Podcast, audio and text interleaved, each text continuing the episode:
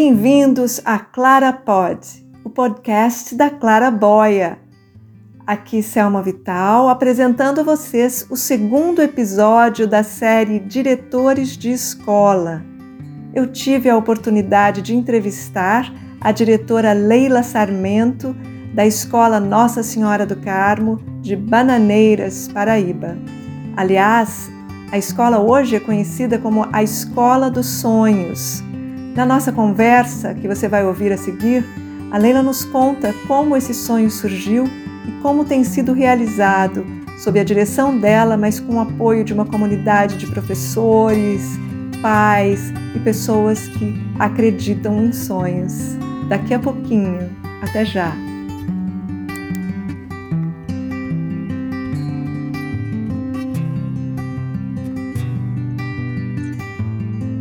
Então, estou aqui hoje com a Leila Sarmento, que é a diretora da Escola Nossa Senhora do Carmo, é isso? É, você me corrija se eu estiver errada, Leila. Chamada por muitos como a Escola dos Sonhos. Bem-vinda, Leila. É um grande prazer ter você conosco aqui na Clara Pod hoje. Muito obrigada, eu é que agradeço, né, de ter me descoberto, assim, né, de ter descoberto a, a, o nosso projeto, a nossa experiência educativa e o convite para estar aqui hoje. Então, eu, eu me sinto muito feliz. Então, a Leila está falando desse projeto, né? Então, a diferença, a grande diferença, eu acho, do, da escola que a Leila representa, é que é uma escola é, bastante atípica no cenário brasileiro e eu diria até no cenário mundial. E, e, e a forma também como a Leila chegou até essa escola. Então, eu vou pedir para ela, como é de praxe aqui no, na Clara Pod, que ela conte um pouquinho para a gente como é que foi, né, quando, quando ela chegou até essa escola e como, como é ou onde a trajetória dela acabou cruzando com a desse projeto tão bonito. Então, vamos lá, é uma saga.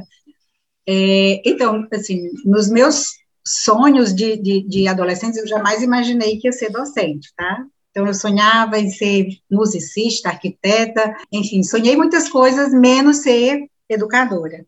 Mas é, acabei me encontrando na, na, na, docência. E hoje sinto que, de fato, é o meu lugar. E o projeto, a gente começa, assim, um grupo de leigos que se encontrava em um Carmelo, né, de monjas de clausura, para beber de uma espiritualidade que nos, nos conduzisse a uma fé não dogmática, mas a algo transcendente, de um encontro, né, de um autoconhecimento, de um encontro com o nosso eu interior, enfim, nesse sentido aí. E depois de um ano e meio, a monja do Carmelo, na época, a, a, priora, ela lança um desafio que era a gente olhar para aquele entorno, porque ela já havia percebido que a maioria dos lavradores, era numa zona rural, Carmelo, era analfabeta.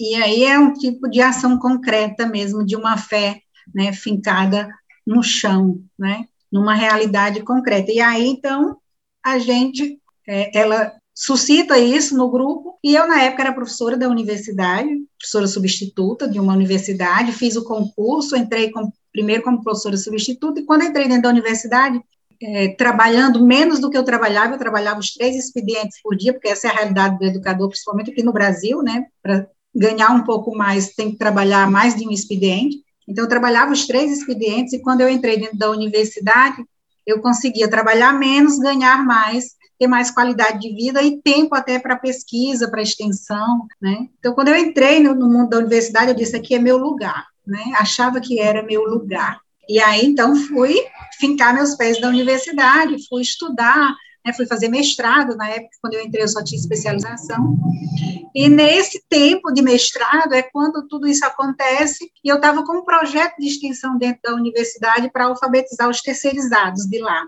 E aí, quando a Madre Terezinha suscita isso, eu digo, bom, eu estou com um projeto de extensão, se a senhora conseguir uma docente, eu posso é, coordenar esse projeto e a gente faz uma, uma sala de alfabetização de jovens e adultos. E aí ela topou, o projeto nasceu daí, e a gente começou em 2005 na sala de um lavrador, pertinho do Carmelo, uma turma de EJA, né, de educação de jovens e adultos. Começamos com seis lavradores. Ao, ter, ao término de um ano, a gente tinha 22 lavradores, né? filhos de lavradores também, esposas, e, e com esse desejo, então, de ser um, algo muito mais do que ensinar só a ler e escrever, de que as pessoas pudessem se empoderar serem sujeitos, né, agentes e pacientes de suas ações, se, se verem como transformadores de si e do meio. Então, nessa perspectiva desse, né, de um trabalho voltado para essa multidimensionalidade da pessoa humana, para essa integralidade né, do sujeito, os pais começaram a perceber essa diferença do que aqui, daquilo que estava sendo ofertado para eles e começaram a pedir que aquele trabalho os filhos também pudessem ter, ter direito, as crianças também pudessem participar daquilo que a gente fazia com eles. E aí é quando a gente pensa em uma escola formal. Isso já depois de um ano, né, chegando a um ano e meio de projeto. E aí a gente vai então amadurecendo essa ideia e é quando a gente então estrutura uma, uma, escola, pensa numa escola formal, e em 2007 a gente inicia o trabalho com as crianças. De manhã a gente trabalhava com as crianças, à noite com os campesinos, com os adultos. E aí eu já não me via mais dentro da universidade, né? E aí eu fazia um mestrado dentro da minha área, que era em linguística, eu sou professora de letras, né? A docência minha, a minha graduação é em letras, mas eu já não me via mais na minha área, nem muito menos dentro da universidade. E aí fui fazer um doutorado em educação popular, né? Para poder auxiliar melhor essa proposta e de lá para cá não saí mais do projeto, saí da universidade e passei a me dedicar é, somente ao projeto. E o projeto que a gente começou em 2007 com as crianças, eram 47 crianças, Hoje, né, a gente tem 270 crianças sendo atendidas. E aí a escola começou sendo das Irmãs Carmelitas, né? O projeto ela nasce com as Irmãs Carmelitas, mas em 2006 a gente foi surpreendido com o anúncio das irmãs do fechamento da escola.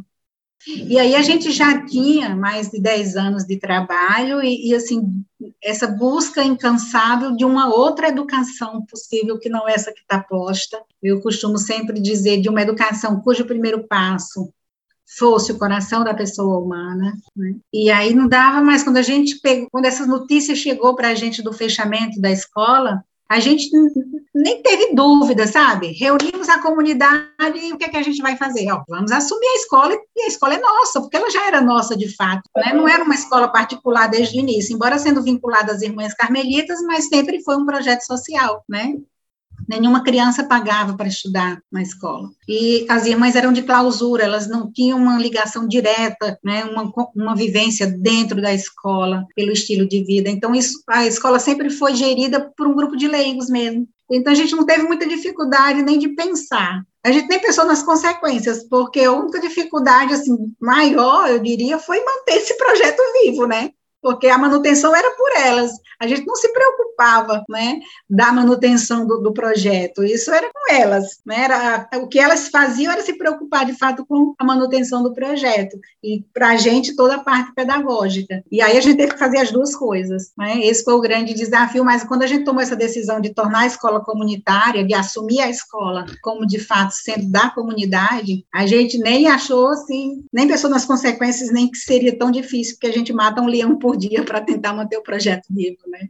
Isso não, isso não teve, Leila, por exemplo, a, a prefeitura ou a, não, não teve nenhum, nenhuma instituição pública que assumiu parte da, do projeto? O projeto não tem essa, esse vínculo? Então, quando a escola se tornou comunitária, que a gente olhou, e agora? Como é que a gente vai fazer? Então, a gente foi, sim, em busca do poder público, o, o, estado aqui da Paraíba, né, a escola fica em Bananeiras, no interior da Paraíba, né, a gente fica a 140 quilômetros, é uma escola numa zona rural, né, Bananeiras, ela é uma cidade em que a zona rural é maior do que a zona urbana, né, então nós temos 13 comunidades campesinas dentro do projeto, ali naquele nosso entorno, participando da escola. Quando a gente é, é, resolveu assumir a escola, que a gente sentou para dizer, e agora, o que, é que a gente vai fazer? Então, uma das coisas mais elementares era que a gente tinha que buscar parceiros, né? Então, o governo do estado aqui da Paraíba, eles abrem é, é, chamamentos públicos para termos de fomento. Então, a gente participa sempre, isso é, é, é uma das formas de, de sustentabilidade do projeto, são esses esses termos de fomento que a gente consegue fazer, realizar com o poder público estadual. É, na época, a gente foi atrás do, do, do, município, do gestor público municipal, e o que ele falou na época era que para ajudar a escola precisava receber verbas do governo federal, né, por, esse, por nossos educantes, porque se nossos educantes não estivessem conosco, estaria numa rede pública né, municipal. Então, a gente não recebe nenhum recurso do governo federal, consequentemente, ele não recebe por essas crianças que estão conosco. Né? Até aí a gente entendia isso, tá, mas como é que a gente faz então? E aí a assessoria jurídica dele na época, né, já não é mais esse gestor, né, já, já houve mudança, achou a solução da gente cadastrar alguns alunos nossos no censo municipal, né, para que o município pudesse receber esse recurso, em contrapartida, pagar alguns educadores, né, como prestadores de serviço. Então, é o que a gente vem fazendo, não, é uma, uma relação tênue, porque a gente sempre acha que passa X e não recebe esse X, né? Então a gente vive em eterno conflito de luta, né? É uma luta, uma relação de luta muito grande e, e entra a relação de poder, né? Então a gente não é uma relação fácil, não é uma relação ideal, né? melhor seria se a gente não precisasse, porque a gente sempre acha que fica em desvantagem, né? A corda sempre se arrebenta do lado mais fraco, e então não é uma relação legal. A gente sempre é uma relação de muito conflito, de muita luta, de muitos entraves, né, embates enfim, desgaste, consequentemente gera muitos desgastes, né, para ambos os lados, né, mas basicamente a gente tem esses, esses, essas duas parcerias de manutenção de bolsa educador. Nós somos um quadro de 38 pessoas, né, com equipe docente, comitê gestor, oficineiros, auxiliares, então, juntando toda a equipe escolar, somos em torno de 38 pessoas, então, a gente, a gente não tem salário, né? Nós ganhamos bolsa a partir desses convênios, né? Bolsa Educador.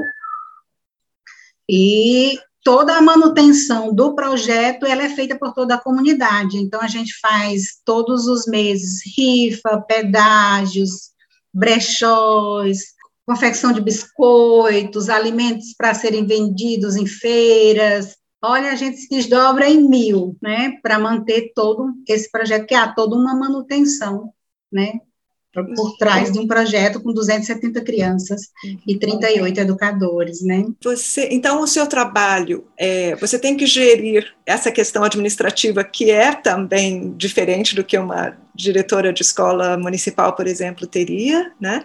E por trás, por trás disso, não, paralelo a isso, vocês têm também um projeto pedagógico diferente, inovador, não é isso? Porque que eu saiba, você pode me corrigir se eu estiver errada, vocês têm, é, é, vocês se inspiram muito na Escola da Ponte de Portugal, que é uma referência mundial aí, educativa. Como é que é isso? Como é que é possível levar adiante esse desafio administrativo que você acabou de nos contar e ainda conseguir é, é trazer uma, de repente, essa escola que você está falando, essa escola que é mais do que uma educação possível, a escola que a gente quer ter, né? Como é que é isso? Deve ser um desafio e tanto, não é, Leila? Então, eu começo dizendo que, eu costumo nos intitularmos assim, na, nas, nas conversas como um bando de loucos apaixonados pela educação para fazer o que a gente faz. Né? Porque além de uma docência, a gente tem que se desdobrar em vários para gerar recurso para que a gente possa ter alguma coisa, para que a gente possa dar o trabalho para as crianças, né, para que a gente possa desenvolver nosso trabalho, ofertar o que a gente oferta com uma outra proposta de educação. Então, assim, é, é um, um pouco meio de, de fato, de coisa assim, né, fora de uma caixinha, fora de um normal. Então, desde o começo, a gente, uma coisa que tinha bem clara no, no, no coletivo já no início bem menor do que é hoje, né? Mas era que a gente não queria uma educação da qual nós fomos educados. Sempre incomodou aquela coisinha do professor dando aula uma manhã inteira, uma tarde inteira, com alunos enfileirados na sua frente, uma criança atrás da outra, né? Isso sempre nos incomodava. A prova, será que de fato a prova é, é o único sistema de avaliação, é a única forma de avaliar, né? E será que a gente de fato tem que dar nota? Será que a nota nota de fato é, é uma avaliação, né, avalia, enfim. A gente sempre se questionou muito nesse sentido e desejava sempre uma outra proposta de educação que não essa, digamos, bancária, como Paulo Freire coloca, ou convencional, enfim.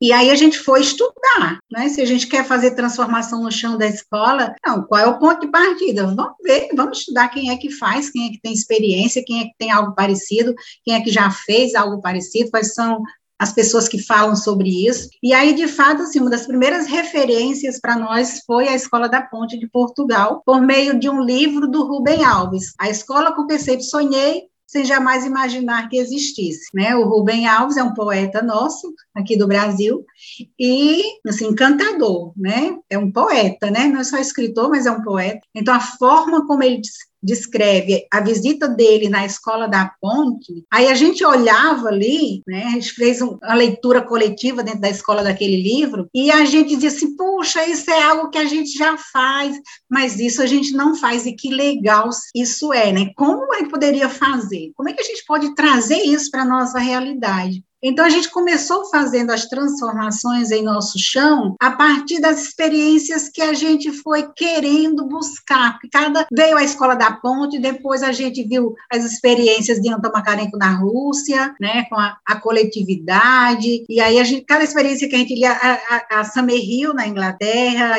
a liberdade plena, mas como assim essa liberdade plena? As experiências da Helena Tipoff aqui também no Brasil com as escolas rurais, a gente era rural, então como, é que é isso? Então a gente foi sentindo essa necessidade, essa sede de buscar, buscar, buscar, e cada experiência que a gente trazia, eu costumo dizer de longe, de perto, né? Paulo Freire com essa proposta de educação popular, é que a gente traz o Paulo Freire para adultos, mas para criança também. E aí a gente ia olhando para Paulo Freire, ia olhando para nossa realidade, dizendo isso aqui ajuda, né?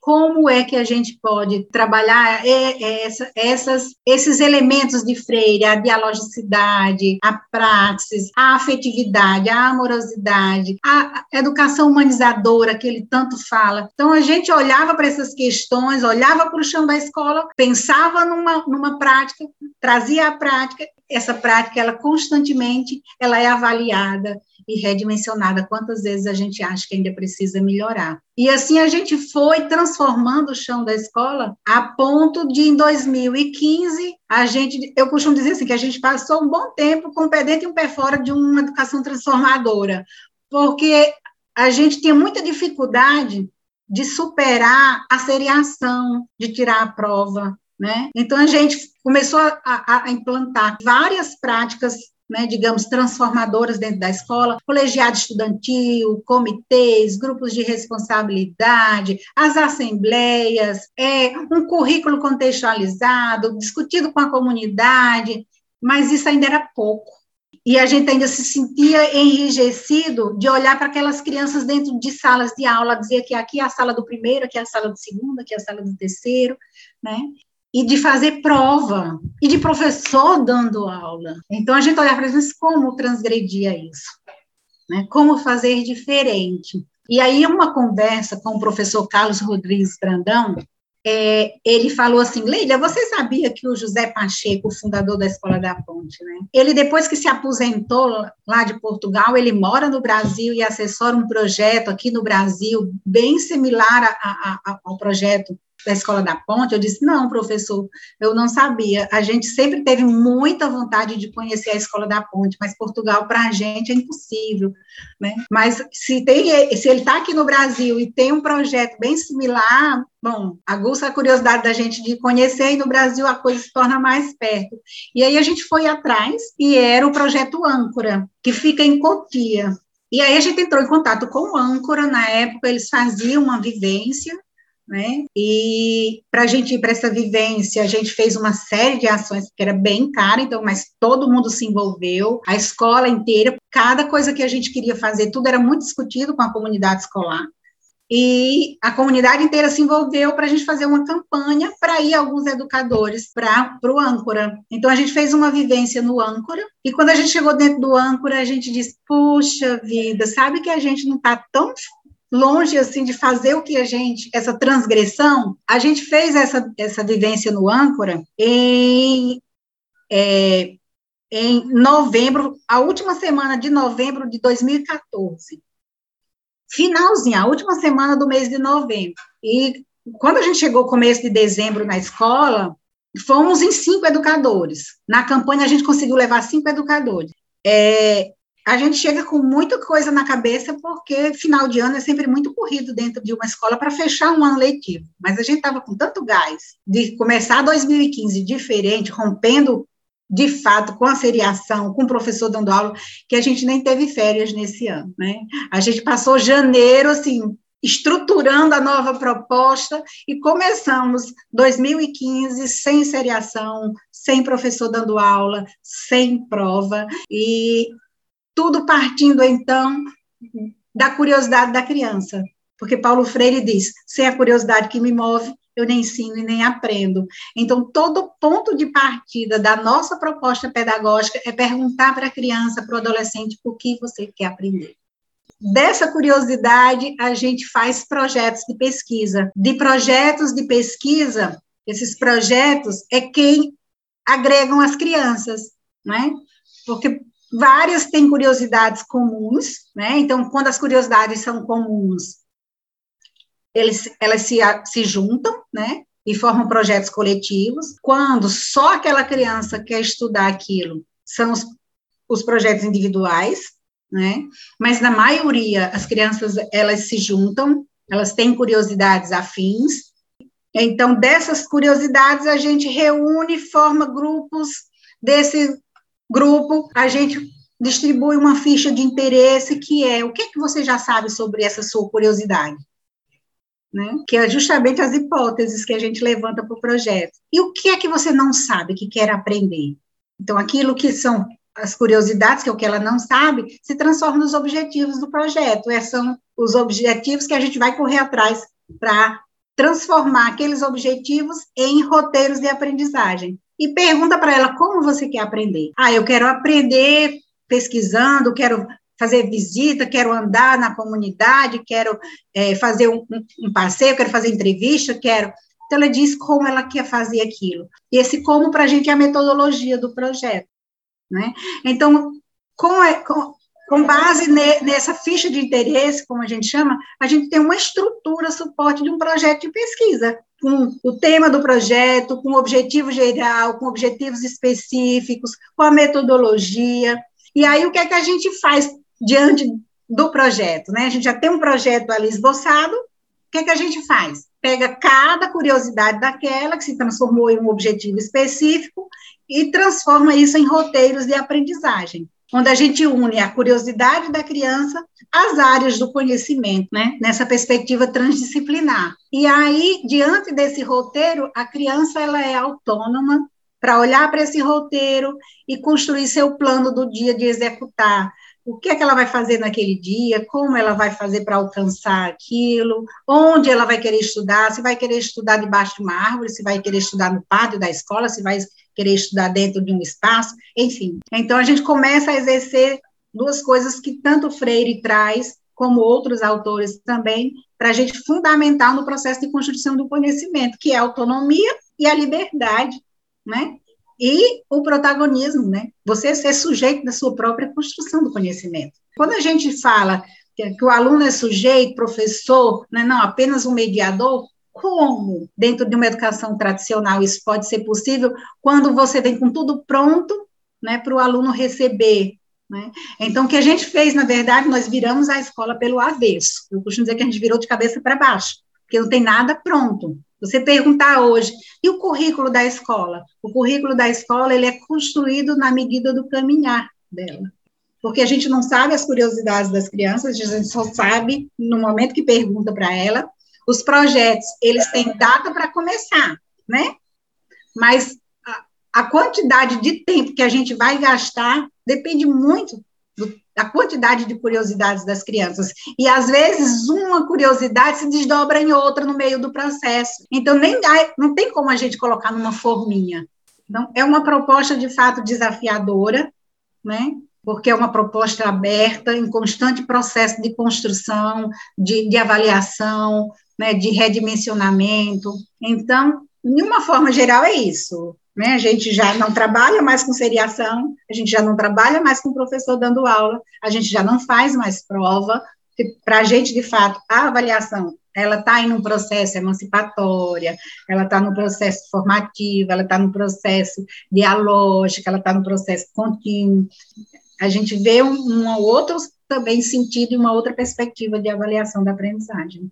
Leila, eu estou absolutamente sem fala, estou tão emocionada. Eu estou tão emocionada de ouvir tudo isso enfim, isso não costuma acontecer, então eu peço desculpas, mas realmente é, é, é muito bonito ouvir é, um projeto que esteja acontecendo, porque o que nós falamos na Claraboia e, e vários dos convidados, das pessoas e dos alunos também dos cursos da Claraboia, a gente sempre tem o sonho, mas tudo parece sempre muito é, utópico. Saber que existe um projeto como esse, em Bananeiras, na Paraíba, no Brasil. Você me disse que é o Brejo, não é? Que é chamada a região, é chamada Brejo. E eu, eu ouvi uma vez, muitos anos atrás, que o Brejo, como o Mangue, são lugares muito férteis, né? E eu acho que se há exemplo de fertilidade, é esse que você está me dando, e eu sinto muito pela universidade por ter perdido você, mas eu acho que ganhamos todos com, com a sua opção. Porque muitas vezes o que eu vejo, os próprios professores é, resistem a esse tipo de mudança. Muitas vezes a comunidade, os pais, resistem também. Embora eles tenham uma ideia de que eles querem uma coisa diferente, o diferente assusta. É, o diferente faz com que eles muitas vezes é, retrocedam porque têm medo de como é que isso vai acontecer quando meu filho sair desse sistema, por exemplo, e cair no, no mundo normal, né, ou nesse mundo chatinho, cheio de, de caixinhas. Né? E você, pelo que eu entendo, você e a sua equipe, vocês estão muito sintonizados. Né? Você conseguiu, você sentiu resistência por parte de, de alguns colegas docentes, da própria comunidade, algumas pessoas com uma certa como eu diria assim, um, um, um, pessimismo, dizendo, é, não sei se isso vai dar certo, ou você acha, ou foi tranquilo? Como é que foi esse processo, Leila? Então, acho que a gente, assim, olha por diversos ângulos, né? Primeiro, assim, eu acho que suscitou no grupo, num coletivo, né, um desejo de mudança. Eu acho que era, foi um ponto de partida um desejo de mudança de um coletivo, né? Por menor que fosse, era um, um coletivo. E aí isso ganha força. Nesse coletivo não tinha diferença hierárquica de um gestor para um educador, né? Estávamos todos assim nesse nesse mesmo alinhamento, né? Eu acho que isso também é um fator que fez a coisa acontecer, porque às vezes a gente vê isso dentro de qualquer instituição, as hierarquias muitas vezes atrapalham, né? E quando entra a relação de poder, então, eu acho que complica, né? E aí foi a gente já começar a quebrar isso, né? Primeiro, essa relação horizontalidade, né? De horizontalidade, né? Embora tivesse a figura até para compor administrativamente, né? Alguém tem que assinar, alguém tem que responder administrativamente, documentação, enfim, precisa dessa figura, mas eu acho que desde o início essa visão de um coletivo alinhado, numa horizontalidade, que é um exercício constante para todo mundo, para o educador e para o gestor, né? Porque a gente é muito imbuído da autoridade da função, seja a gente como educador, né? Na autoridade de educador educando, seja no gestor, na relação gestor-educador, né? Então, trabalhar essas relações num alinhamento né, harmônico, em que todos dialogam e, e que, de fato, é, são ações colegiadas, é uma mudança grande de, de, de postura, de patamar, de, de, de vivência, né, de desafio, mas é, eu acho que foi uma, um, um dos caminhos para a gente construir o que a gente construiu, chegar onde a gente chegou. E quando a coisa vem pela coletividade, ela ganha força, ela ganha potência, e tudo era muito discutido, né? Tanto entre nós como com as crianças, tanto como a, com, com as famílias, né? Então, tipo, quando a gente socializava as experiências que a gente estudava, né? E que as crianças, ora, quem é, quem é a criança, qual é educando que não sonha com uma outra escola né? diferente da, da sua, nesse sentido de uma que você fica sentadinho a maior parte do tempo, que você não estuda aquilo que quer, que a maioria daquilo que as crianças querem aprender não começa num livro didático, nem está, muitas vezes, no livro didático. O livro didático, para a gente, deixou de ser o instrumento e passou a ser um instrumento que ele aciona, né, para reforçar alguma coisa ou outra. Mas ele não é um ponto de partida nem de chegada de nada mais, né? Então, quando você olha para esse chão, ela aponta, eu costumo dizer que quando a gente olha para o chão da escola, né, ele aponta os caminhos. Então, essa inquietação, esse desejo de uma outra escola, não era só nossa, né? As crianças também sonham com uma outra escola. Se você perguntar para qualquer criança, ela vai sonhar com uma outra escola que não essa dele ficar sentadinho o tempo inteiro. Se você perguntar para a criança o que é que ela se ela quer estudar, o que está no livro, ou aquilo que ela que está na cabecinha dela, a curiosidade que a move, com certeza ela vai escolher a segunda opção. Então, quando a gente ia socializando isso, a escola ia ganhando corpo, ia ganhando vida, ia ganhando força. Mas é lógico que foram transgressões, mudanças, né, sim, grandes para você romper com uma estrutura tradicional, né? Como assim não dar aula? Como assim, né, não ter prova? Como assim não ter nota, né? Então, assim, a gente precisava muito envolver a comunidade, né? E aí a, comunidade, assim, foi se envolvendo, a gente ia mostrando as experiências que existiam, que nós não estávamos lunáticos, nós, nós não éramos, né, éramos loucos apaixonados, mas não loucos lunáticos, assim, né, então, a gente não estava fazendo nada sem fundamento, a gente estava fazendo coisas com propriedade, porque a gente estava estudando, né, para fazer aquilo, a gente é, é, planejava, a gente ia buscar referência, enfim. E a, essas mudanças foram gradativamente acontecendo né? E quando foi para ir para o âncora, né, os pais todos se envolveram na campanha, mas quando a gente chegou em 2000 e, e, no final de 2014, né, e que já a gente disse assim, ó, 2015 a gente começa, que a gente fez a primeira assembleia, assustou, assustou muitos pais, assim, como assim? Já vamos trabalhar sem... E alguns tiraram até os filhos da escola. É, outros, a maioria não, né? Assim, a confiança já tinha muito estabelecida, muito sólida, acreditava no trabalho e estava junto. Outros tiraram, outros se arrependeram e voltaram, né, entraram para a lista de, de, espera da escola, porque a gente faz um cadastro de reserva, né, pela, pela demanda. Então, foi um fenômeno que aconteceu. E, e assim, é um desafio, existe, sabe? E os meninos, quando saírem daqui, né, quando eles voltam para o tradicional, como será? O que a gente tem de resposta para esse pensamento, que a gente se preocupava, tá, a gente vai formar toda uma proposta diferenciada, mas a gente só trabalha com as crianças até 14 anos. Né? Por questões de dificuldades financeiras, porque o que mais as crianças querem, o que mais os pais nos pedem, seria a implantação do que a gente chama aqui no Brasil de ensino médio. Então, isso que eu ia né? perguntar, a clientela, então, é de, uh, do primeiro... De 4 a 14 anos. De 4 a 14 anos. Então. E, assim, e é bem difícil para a gente, quando vai chegando o final do ano, que as crianças, os, os jovens, né, vai chegando a 14 anos já jovens, eles não querem sair de dentro da escola. E pedem bastante que a gente pudesse implantar, né, o ensino médio dentro da escola, para eles não, eles não precisarem sair. Mas, infelizmente, até hoje, a gente, assim, é muito difícil manter o que a gente já tem, né?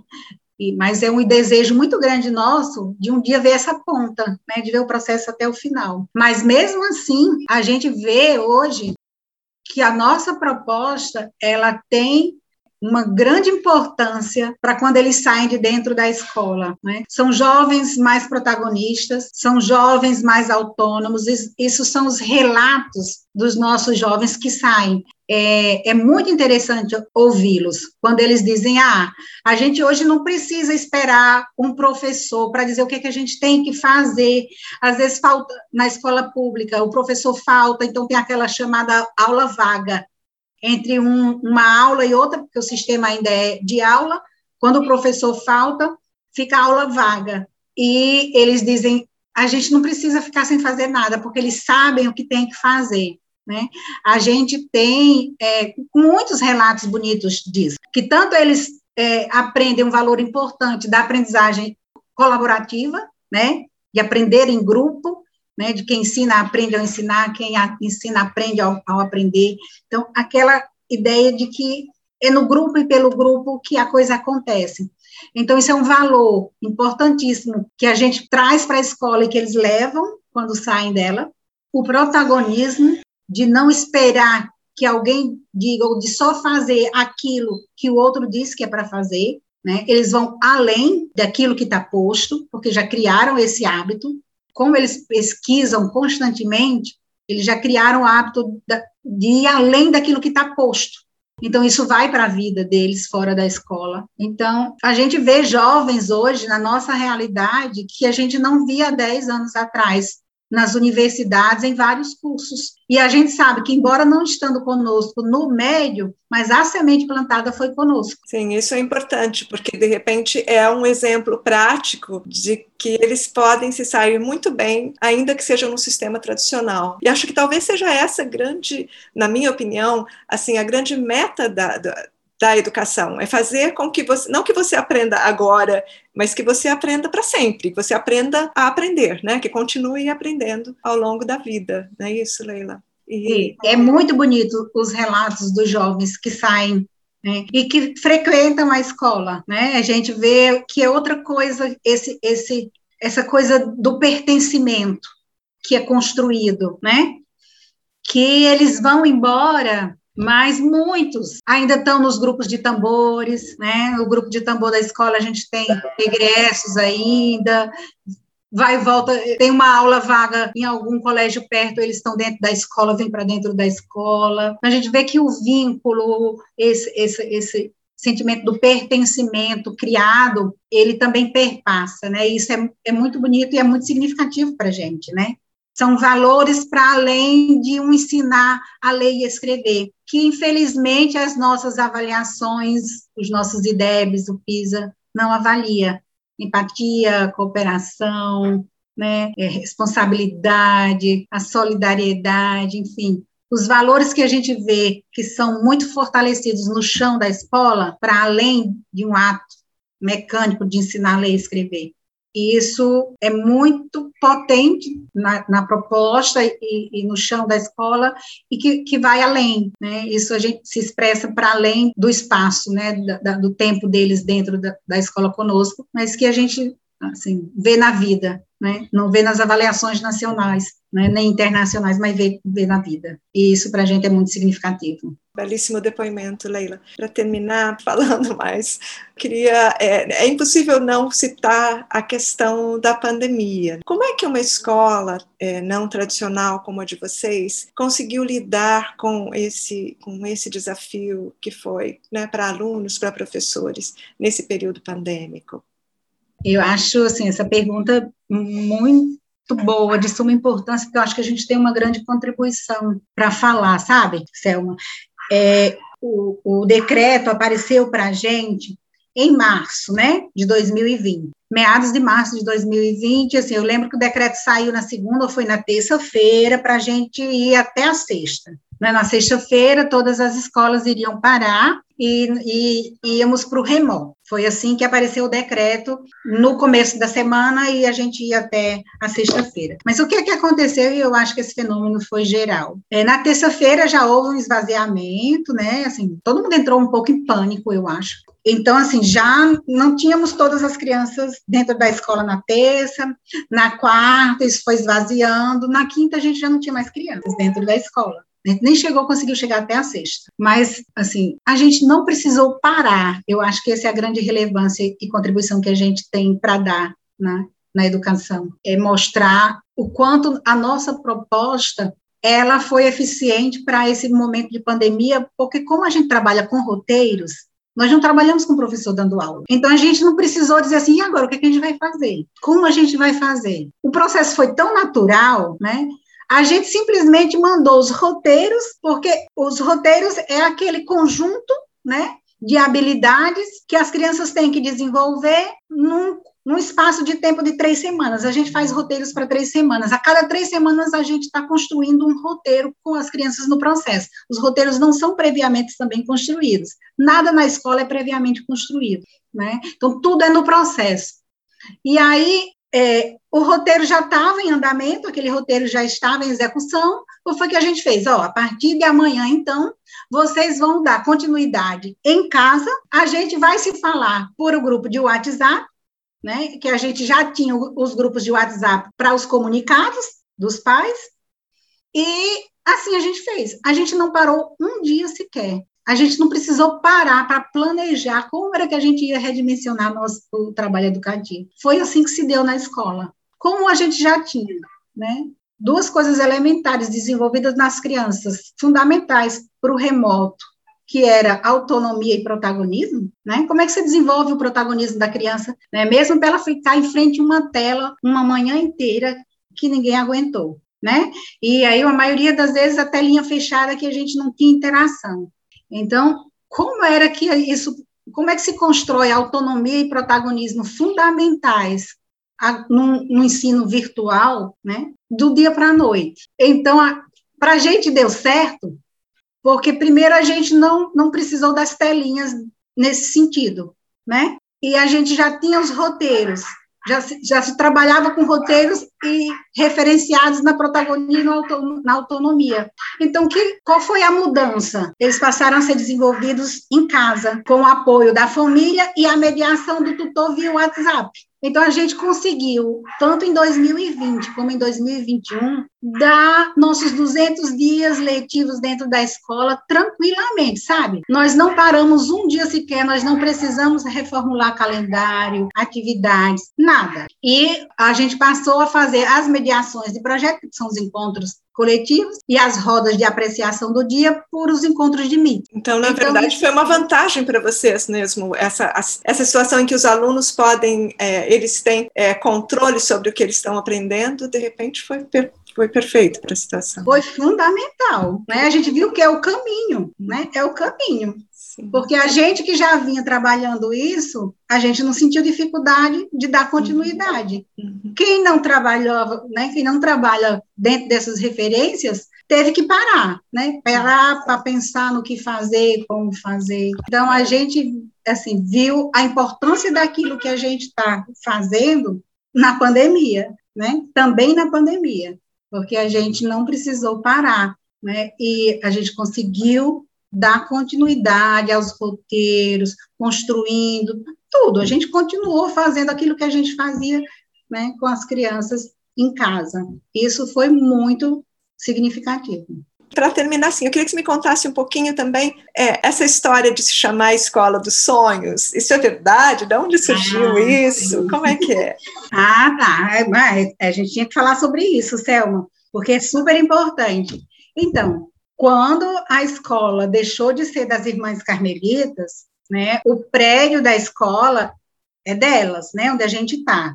Assim, quando a gente começou a fazer as transformações dentro da escola, a gente já começou a se sentir muito enrijecido dentro de uma escola cheia de salinhas, que a escola ela foi construída para um ensino convencional, né?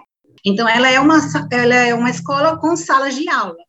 E aí, quando a gente não trabalha mais com seriação, então sala de aula para a gente não tem funcionalidade de quanto mais espaços amplos para a gente é melhor, porque as crianças se agregam né, em diversos espaços por grupos, e, e, e, não é por idades, enfim, não é por série, então a gente não precisa mais de uma estrutura convencional. E aí, assim, a gente tinha pedido autorização das irmãs para quebrar as paredes da escola, para fazer grandes salões. E aí, assim, elas já tiveram muito receio e não, não concordaram, né? Acharam que a gente ia depreciar o, pé, o prédio delas, enfim, não autorizaram a gente fazer isso. Mas eu acho que tudo na vida a gente, Deus passa, né? E a gente, isso impulsionou a gente a reunir com a coletividade, em assembleias, com toda a comunidade, pais, educandos, educadores, todo o pessoal de apoio. Então a gente em 2017, passou 2017 inteiro a gente se reunindo e pensando uma escola dos sonhos. Como seria a escola dos nossos sonhos? Desde uma estrutura física a uma metodologia, porque aí a gente fez toda a revisão metodológica, de perfis, valores que a gente queria referenciar no chão da escola. Então, 2017 foi um ano de construção de, do que a gente chama da escola dos sonhos, né? Então, a gente fez toda essa revisão e a gente foi pensar numa estrutura física também. Quando chegou na estrutura física, então, pai desenhou, criança desenhou, nós desenhamos, como seria uma escola numa estrutura física. E aí, o que a gente, assim, depois conseguimos uma arquiteta voluntária que reuniu todos os desenhos num projeto arquitetônico que a gente tem, né? E, e toda a nossa luta é por a construção do que a gente chama da escola dos sonhos, porque, de fato, quando a gente estiver dentro de uma estrutura física, né, que é o que está faltando para completar, de fato, todo esse projeto construído coletivamente. Então, desde 2017 é, que a nossa luta é para construir uma escola sem paredes, uma escola sem sala de aula, uma escola aberta, integrada ao campo. A gente só quer grandes é, é, espaços que nos abriguem de sol e chuva, mas sem, sem sala, sem grades, sem sabe? Aquela coisa fechada. Então, as crianças pediram parquinho, as crianças pediram lago para botar peixe, as crianças pediram piscina para tomar banho. Então, a gente tem um projeto de uma escola que a gente tem denominado a Escola dos Sonhos, porque é uma escola pensada desde a metodologia, vivências, valores, perfis, até uma estrutura física que a gente ainda não conseguiu essa estrutura física, a gente ganhou um terreno já, e já temos, assim, dois espaços semi-construídos, que são estruturas rústicas, simples, que a gente quer, né? Mas está longe ainda de fazer, de realizar todos os sonhos, né? Que está posto no projeto. Mas é toda a nossa luta ainda, além da manutenção, é a construção da escola dos sonhos. Então é isso. E quando a gente de fato tiver no lugar, a gente precisa desocupar a escola que é das irmãs, porque a gente não tem condições de pagar aluguel, né? A gente, assim, era para estar tá pagando, mas não temos condições, então Toda a nossa luta é para estar num lugar nosso, próprio, nosso, condizente com a nossa proposta, que quando a gente estiver lá, aí sim vai deixar de ser Nossa Senhora do Carmo e passar a ser só a Escola dos Sonhos, né? A gente está nessa transição, por isso que a gente fala Escola dos Sonhos, porque é como, é como ela se chamará, Maravilha, então, Leila. Eu depois, então, eu quero que você deixe informação como é que as pessoas podem, inclusive, fazer doações, ajudar a escola dos sonhos a sair do papel e a virar mesmo uma virar não, porque ela já é, mas ter o seu espaço físico de direito e, e pelo que você está contando, eu tenho certeza que vai acontecer, porque vocês conseguiram tanto já, não é? Então, é, eu não tenho dúvida nenhuma que vai acontecer. Isso é o que nos move. A gente também, assim, a esperança do, né, do verbo esperançar de Paulo Freire é o que nos move, assim, de que a gente vai sim. E, assim, a gente tem muito forte dentro da gente que isso não vai demorar. A gente tem, assim, é, feito campanhas, a gente faz, além pra, da manutenção, a gente faz para a construção da escola, escreve a escola em vários prêmios, né, e vai tentando. Uma hora eu acho que a gente, alguém também vai olhar para a gente e vai nos ajudar, porque, assim, é bem difícil só com os nossos, nossos recursos arrecadados, né, com, com tirões, com rifa, com brechó, com pedágio, isso é bem difícil fazer a manutenção e a construção, né, a maior parte da a mão de obra está sendo em mutirão, né, a própria comunidade a gente faz, se reúne nos finais de semana para fazer, para construir, uhum. mas, assim, a gente, lógico, precisa, né, de, de muitas mãos unidas para a gente construir, mas a gente tem muito forte dentro de, da gente essa esperança de que a gente vai ter nossa escola dos sonhos e aí a gente vai fazer muito melhor aquilo que a gente ainda que a gente já faz. E assim, a gente é, as campanhas estão sempre nas redes sociais, então o Instagram da escola é NSC Bananeiras, o site da escola, escola dos sonhos.org, também tem lá como, como doar, como ajudar na construção. Né? Então, vocês podem acompanhar tanto pelas redes sociais, Instagram, Facebook, como o, o site escoladosonhos.org. Vocês têm a forma de como ajudar. A gente está até com a campanha do Doe um Saco de Cimento. É, a campanha atual nossa é a doação de um saco de cimento. Então, para aumentar aqui o número de ouvintes da, da Clara Pod, que é bem modesto, eu espero que as pessoas é, redistribuam e, e, e compartilhem esse, esse episódio que, que chegue para mais pessoas a informação. Também que se deixem contagiar um pouquinho, né, por essa, por essa história. Muito obrigada, gratidão. Obrigada a, você. a gente, assim, tem recebido visitas, né, com a pandemia isso, né, não ocorreu, mas, assim, com a, com a proposta que a gente vem desenvolvendo, a gente já as pessoas vão conhecendo e, e quem também é inquieto, né, como nós, vai sentindo a necessidade de, de conhecer, então a gente recebe visitas, a gente recebe quem quer fazer vivências de uma semana dentro da escola, a gente já presta assessoria para quem quer fazer transformação. É uma forma também da sustentabilidade do projeto, tem sido a gente transformar aquilo que a gente está fazendo em serviços, né? Uhum. Então, tanto a gente abre a escola para visitas, como para vivências, como para assessorias. Então, obrigada, Leila. Eu espero que ah, você volte aqui um dia para contar. Depois que a escola estiver pronta, a gente te entrevista de novo para saber. E um dia venha nos conhecer. Sim, adoraria. Não conheço a Paraíba. Não conheço, adoraria. Fica o convite para conhecer a Paraíba e para conhecer Bananeiras, a Escola dos Sonhos. Chegamos ao fim do segundo episódio da série Diretores de Escola, com essa conversa especialíssima com Leila Sarmento, da Escola dos Sonhos. Continue acompanhando o trabalho que eles vêm realizando por lá e muitíssimo obrigada por terem ficado conosco até agora. Até o próximo episódio. Um abraço.